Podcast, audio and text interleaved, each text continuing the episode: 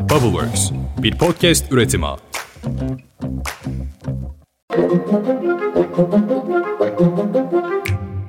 Günaydın. Bugün 17 Temmuz 2023. Ben Özlem Gürses. Bubbleworks Medya ile birlikte hazırladığımız 5 dakikada dünya gündemine hepiniz hoş geldiniz. Yeni hafta vergi zamlarıyla başladı. Motorlu taşıtlar vergisinin iki kez ödenmesi gerçeğini henüz hazmedememişken şak akaryakıta ÖTV zamları eklendi. Taksici, dolmuşçu, esnafı isyanlarda. E Türkiye yüzyılı biraz tabii zorlu geçecek. Hadi başlayalım.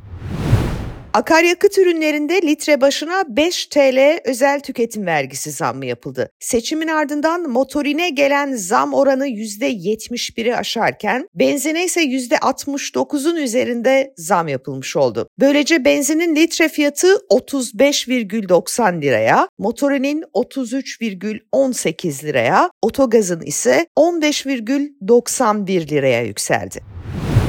Cumhur İttifakı üyesi yeniden Refah Partisi Genel Başkanı Fatih Erbakan, dolaylı vergilerde gerçekleşen artışların kabul edilemez noktaya geldiğini vurguladı. Sosyal medyasından bir paylaşım yaparak tepki gösteren Fatih Erbakan, bütçe açığının faturasını vatandaşlara kesen bu uygulamalardan bir an evvel vazgeçilmelidir diye yazdı.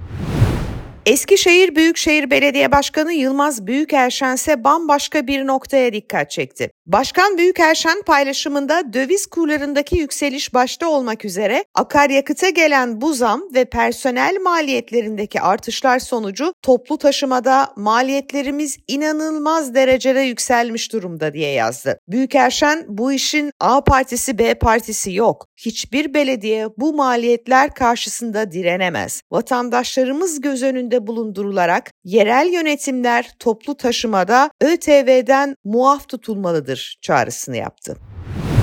Zamlar taksici, dolmuşçu esnafını da isyan ettirdi. Ben hafta sonları çalışan bir şoför olarak az önce gaz aldım. 80 liraya gaz depoyu doldurmam gerekiyordu yaptığım kilometreye göre. 130 lira para verdim. 15 dakikada bir yolcu almamız gerekirken bir buçuk saat, iki saat beklemek zorunda kalacağız. Ee, yaşantımızı yani yerin dibinin de dibine soktular artık. Yani 7 kat cehennemi 7. katına getiriyorlar bizi. Şu an 6. katlardayız. Emekçi bir insan olaraktan söylüyorum. Emekli insanlar da iş, ek iş olarak geliyor burada. Ticari takside çalışıyor. Bunların herhangi bir sigortası da söz konusu değil. E, Yemin ediyorum şu üzerimdeki gömlek 8 senelik bir gömlek. 8 sene önce aldığım bir gömlek ve hala aynı gömleği giymek zorundayım. Yenisini alamıyorum. İdare etmek zorundayım ama ha şükür. Hepimiz şükrediyoruz da biz sağlığımız için şükrediyoruz. Allah sağlığımızı bozmasın da biraz daha çalışalım. Ben haftanın 7 günü 24 saat çalışmış oluyorum. Şoförler hiç çalışmasak daha çok kazanacağız diyor. Bir kalktık 6 lira yakın yaklaşık 6 lira zam gelmiş doğru mu? Ya, 6 lira zam gelmiş. Biz zaten para kazanamıyorduk. Bir servis atacak şoför bulamıyoruz.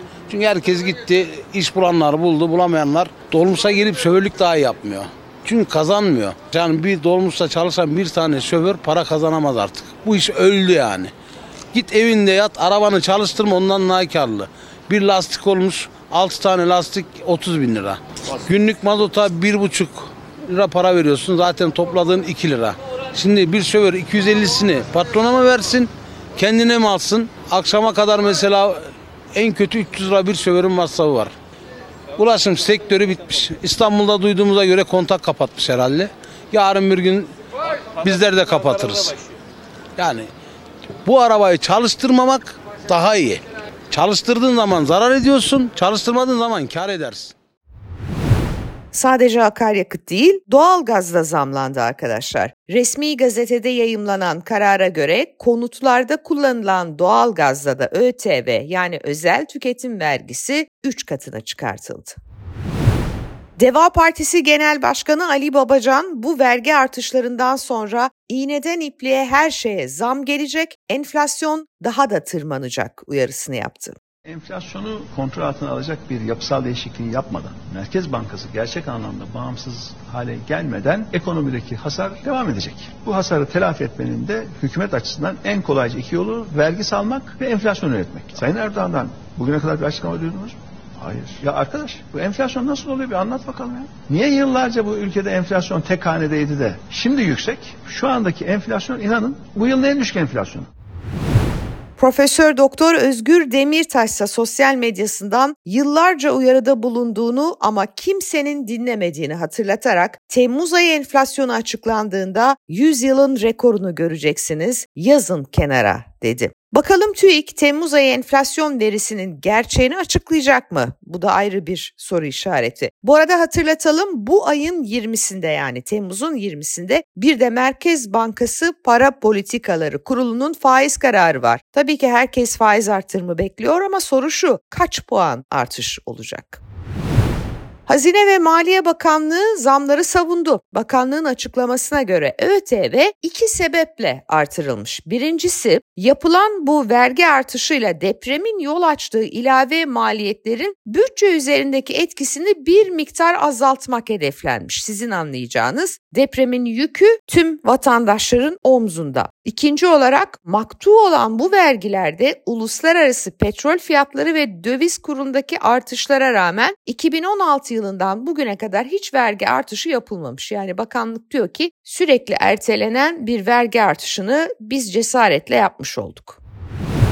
Uluslararası Sendikalar Konfederasyonu'nun Küresel Haklar 2023 Endeksi raporuna göre Türkiye çalışanlar için en kötü 10 ülkeden biri. E bunu biliyoruz zaten ama bir de rapora girmiş. Bu rapora göre 2023 senesinde çalışanlar için en kötü 10 ülke hangisi peki? Haklı olarak merak ediyorsunuz. Sıralayalım. Bangladeş, Belarus, Ekvador, Mısır, Eswatini, evet böyle bir ülke varmış arkadaşlar. Guatemala, Myanmar, Tunus, Filipinler ve Türkiye.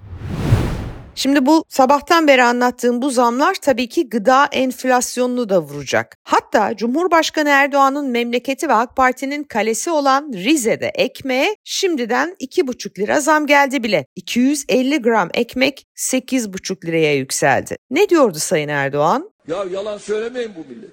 Türkiye'nin ekonomisinin sorumlusu benim ben. Cumhurbaşkanı Erdoğan bugün sıcak para bulmak için Körfez ülkeleri turuna başlıyor. Erdoğan'ın ilk durağı Suudi Arabistan olacak. Ardından Doha'da Katar Emiri ile bir araya gelecek olan Erdoğan'ın son durağı ise Birleşik Arap Emirlikleri. Erdoğan 3 gün sürecek bu Körfez turunun ardından Kuzey Kıbrıs Türk Cumhuriyeti'ne gidecek ve 20 Temmuz'da yenilenmiş Ercan Havalimanı'nın açılışını yapacak. Erdoğan'a 200'den fazla iş insanının eşlik edeceği bu turda Türkiye'nin söz konusu körfez ülkeleriyle çeşitli alanlarda anlaşmalar imzalaması bekleniyor. Bu arada Orta Doğu'da da ilginç gelişmeler var. 13 yıl sonra bir ilk yaşandı ve Irak Başbakanı Muhammed Sudani Esad'la görüştü. Irak'ta 2010 yılından bu yana Suriye'ye yönelik gerçekleşen ilk üst düzey ziyaret bu. Suriye Devlet Başkanı Beşar Esad'la görüşen Irak Başbakanı Muhammed Şiai Sudani, Irak Suriye'yi destekliyor ve kapımız yatırımlar için açıktır dedi. Beşar Esad ise depremde yaşanan zorluklara karşı Irak'tan destek gördüklerini anımsatarak Sudani ile bölgesel konuları ele aldıklarını ve bölgenin iyi bir süreçten geçtiğini söyledi. Diyanet İşleri Başkanlığı 81 il müftülüğüne tarihi ve turistik bölgelerde cuma namazı kılınabilmesi için mobil mescit temin edilmesi yönünde bir yazılı talimat gönderdi. Talimatta başta yolcu terminalleri olmak üzere yani işte havalimanları, otobüs terminalleri, turistlerin uğrak yerleri ve turistik mekanlara aklınıza gelen bütün turistik mekanlar, plajlar, oteller, lokantalar, İslam'ı tanıtıcı kitap ve broşürlerin dağıtımı yapılmak üzere Diyanet standları kurulması, temsil gücü yüksek personelin bu standlarda nöbetleşe görevlendirilmesi emrediliyor. Gördüğünüz gibi Diyanet İşleri Başkanlığımız çalışıyor. Kripto para ağı TODEX kurucusu Faruk Fatih Özer, vergi usul kanununun kaçakçılık suçundan 7 ay 15 gün hapis cezası aldı. Evet sadece 7 ay. Üstelik yatarı yok. Niye biliyor musunuz? Çünkü mahkeme cezada büyük bir iyi hal indirimine gitti. Sizin anlayacağınız bu beyefendi yüz binlerce kişiyi dolandırdı ve şimdi de elini kolunu sallayarak sokaklarda dolaşacak. Bir döneme damga vuran İngiliz oyuncu ve şarkıcı Jane Birkin 76 yaşında hayata veda etti. Adını hem sinema hem de müzik tarihine altın harflerle yazdırmış bir ikondan bahsediyoruz. Popüler kültürün hiç şüphesiz ki en büyük efsanelerinden biriydi. Feminist ekosistemin de tabii ki büyük temsilcilerinden ve ilham veren rol modellerinden biriydi. Çok zor bir aşk ilişkisi yaşamıştı. Evlatlarının bazıları çok travmatik bir şekilde ne yazık ki hayata veda etti. 76 yaşında evinde bakıcısı tarafından bulunmuş. Trajik bir ölüm tabii ama eşsiz, benzersiz, muazzam, müthiş de bir yaşam öyküsü. Onun sesiyle bitirelim bugünü. Yarın sabah yine erken saatlerde Türkiye'nin ve dünyanın gündemiyle kulaklarınızda olmak üzere. Hoşçakalın efendim.